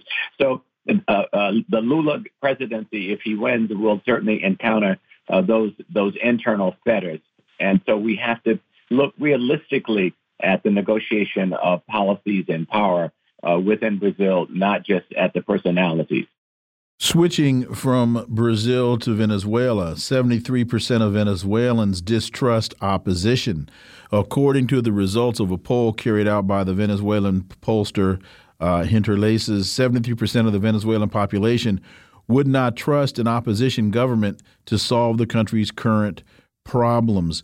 What does this say to you about the American intervention uh, practices, as well as what does this say to you about uh, Maduro and uh, his impact on Venezuela?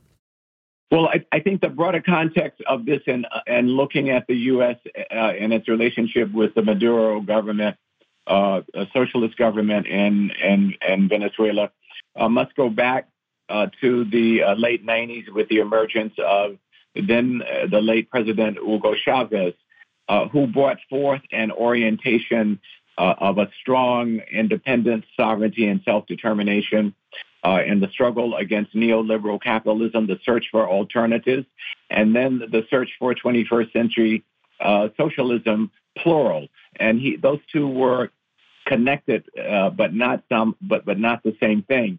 The struggle against neoliberal capital was to find uh, more expansive freedom uh, to protect themselves and their sovereignty and their own self development against the exploitation of imperial interests in controlling their economy and controlling their media. Uh, not necessarily a transformation from the capitalist system. But the search for 21st century socialism was also connected to that, uh, which suggests that uh, uh, um, Chavez understood that it was necessary to build a cross-sector, cross-class patriotism within countries and across countries in the region. This is the orientation that uh, President Maduro inherited, notwithstanding, uh, in my view, uh, many critical mistakes. But the protection of national sovereignty, self-determination, uh, the largest oil reserve in the world, uh, they've been able to withstand the onslaught of U.S. Uh, bipartisan imperial policies designed to overthrow the government, setting up a puppet government under Guaido, who has now failed to bring the opposition together, and the opposition is now turning on Maduro. And of course, we must understand all of these individual national projects in the context of the global integration uh, that we live in. So the the the NATO U.S. Uh, Ukraine war, which is affecting um, uh, uh, natural resource, fossil fuels uh, to Europe, uh, food uh, stuff, grains, and the like across Africa and into uh, into the, the Western world uh, is a context in which now the U.S. has had to make a compromise in its ultra right mm-hmm. policies talk to the Maduro government about oil. And so it's a very fluid situation there in which the Maduro government has been able to withstand the onslaught of imperial uh, designed to overthrow the Maduro government, really to overthrow the Bolivarian revolution. It was not just Maduro personality. Just for clarity, you said the opposition is turning on Maduro. Did you mean that now the opposition is turning on Guaido? Yeah, the, I'm, I'm sorry. The opposition is turning on Guaido. There we go. And in Guaido, the opposition has uh, sought to have an interface on patriotic issues because uh, the U.S. Uh, uh, in effect 20 seconds em- em- embargo against uh, against Venezuela affects all classes, all ideologies. So there's been a rapprochement of dealing with Maduro, even as the opposition opposes him, but they are rejecting Guaido uh, as their leadership. And this is giving the Maduro government much more flexibility uh, to restabilize the country. James Counts Early, as always, thank you so much for your time. We greatly appreciate it. Thank you. Take care. Folks, you've been listening to the Critical Hour here on Radio Sputnik. Thank you for allowing our voices into your space. On behalf of myself and my co host, Garland Nixon, we hope you were informed and enlightened, and we look forward to talking with you all right here tomorrow on Radio Sputnik. Be safe. Peace and blessings. We're out.